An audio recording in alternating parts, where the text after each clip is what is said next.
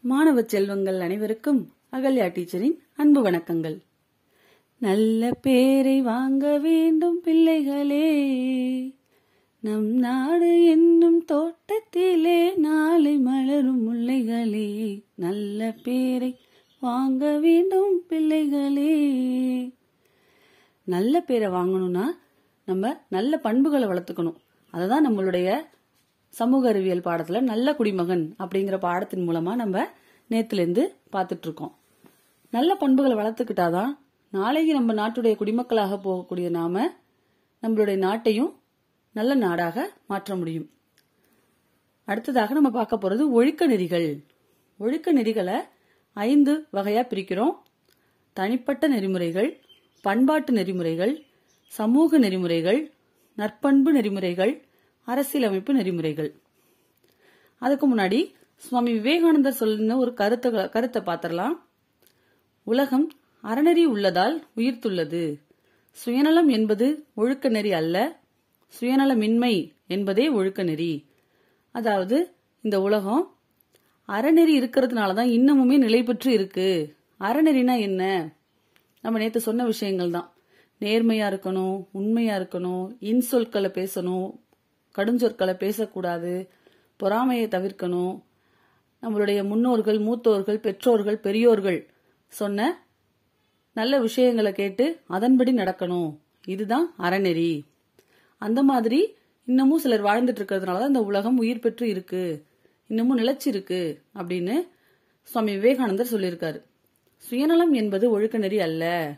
சுயநலம் இன்மை என்பதே ஒழுக்க நெறி. அதாவது நான் மட்டும் வாழ்ந்தா போதும். எனக்கு மட்டும் எல்லாம் கிடைச்சா போதும். மற்றவங்களுக்கு கிடைச்சா என்ன கிடைக்காட்டி என்ன?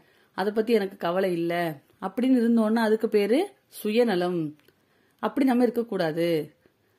நம்மள மாதிரியே தானே எல்லாரும் பிறப்போக்கும் எல்லா உயிருக்கும். எல்லாமே உயிரினங்கள் தான். எல்லாருமே எல்லாருக்கும் ஒரே மாதிரியான வாழ்க்கை தான் கிடைச்சிருக்கு. அப்போ எல்லாரும் எப்படி இருக்கணும்? நமக்கு கிடைச்சது அடுத்தவங்களுக்கு கிடைக்கணும் அப்படின்னு சொல்லி நம்ம கொஞ்சம் பெருந்தன்மையா இருக்கணும். அதுதான் சுயநலமின்மை. அடுத்தது ஒரு செயல்பாடு ஒன்று கொடுக்கப்பட்டிருக்கு. நாம் எழுதுவோம். உன் தாய்மொழி என்ன? தாய்மொழி அப்படின்னா நம்ம எந்த மொழி பேசுறோம்? பிறந்ததுலேருந்து நமக்கு எந்த மொழி நம்ம பேசுறோமோ அதுதான் நம்மளுடைய தாய்மொழி. அப்போ உன்னுடைய தாய்மொழி என்ன அப்படிங்கறத நீ அந்த இடத்துல எழுதணும். தமிழ் மொழியா இருந்தா தமிழ்.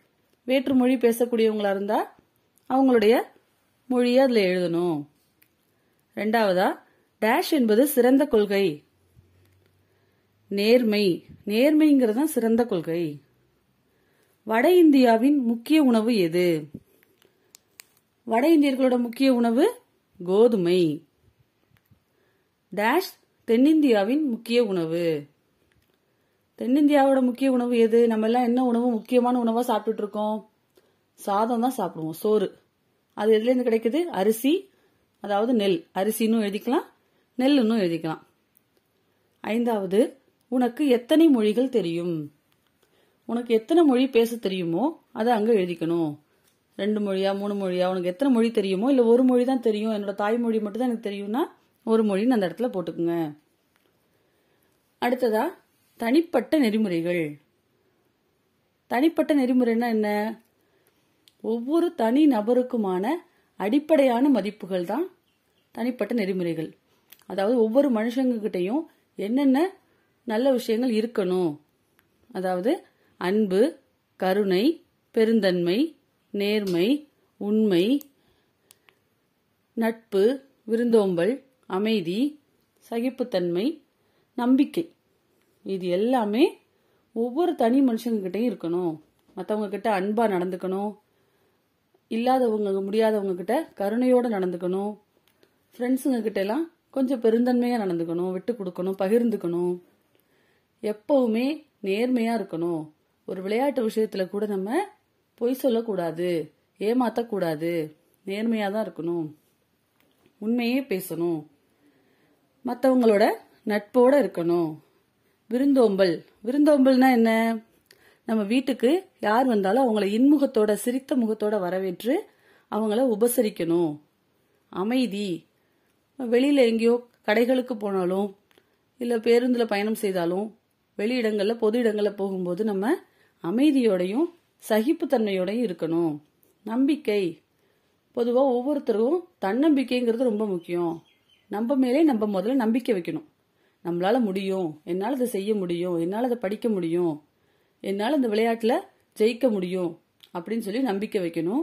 அதே மாதிரி நம்மளுடைய பெற்றோர்கள் மீதும் நண்பர்கள் மீதும் உடன் பிறந்தவர்கள் மீதும் நம்மளுடைய தாய் நாட்டின் மீதும் கூட நம்ம நம்பிக்கையோட இருக்கணும். சரிங்களா? அடுத்ததாக அடுத்த செயல்பாடு கொடுத்துருக்காங்க. நாம் எழுதுவோம். கோடிட்ட இடங்களை நிரப்புக. அனைத்து உயிர்களிடத்தும் டேஷ் காட்ட வேண்டும். எல்லா உயிர்களிடத்திலும் என்ன காட்டணும்? அன்பு. இரண்டாவது டேஷோடு ஏழைகளுக்கு உதவுங்கள். கருணையோடு. மூன்றாவது டேஷ் ஒரு சிறந்த கொள்கை. நேர்மை. மிகச்சிறந்த உறவாக கருதப்படுவது எது? நட்பு.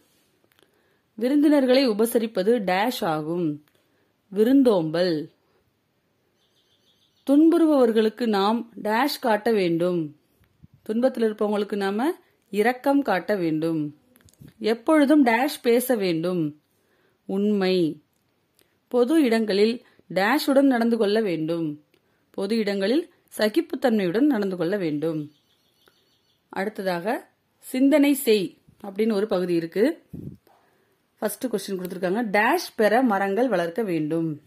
மரம் நாம எதுக்கு வளர்க்கணும்? நம்ம சென்ற கிளாஸ்லயே நம்ம சொன்னோம். மரம் வளர்த்தாதான் என்ன கிடைக்கும் நமக்கு? மழை. அப்போ மழை பெற மரங்கள் வளர்க்க வேண்டும். டேஷ் வாழ்ந்தால் கோடி நன்மை. நம்ம எப்படி வாழணும்னு நம்ம சொல்லி கொடுத்துருக்கோம். ஒற்றுமையோட கூடி வாழணும். அதுதான் ஒரு பழமொழியே இருக்கு. கூடி வாழ்ந்தால் கோடி நன்மை. ஓகே நன்றி குழந்தைகளே.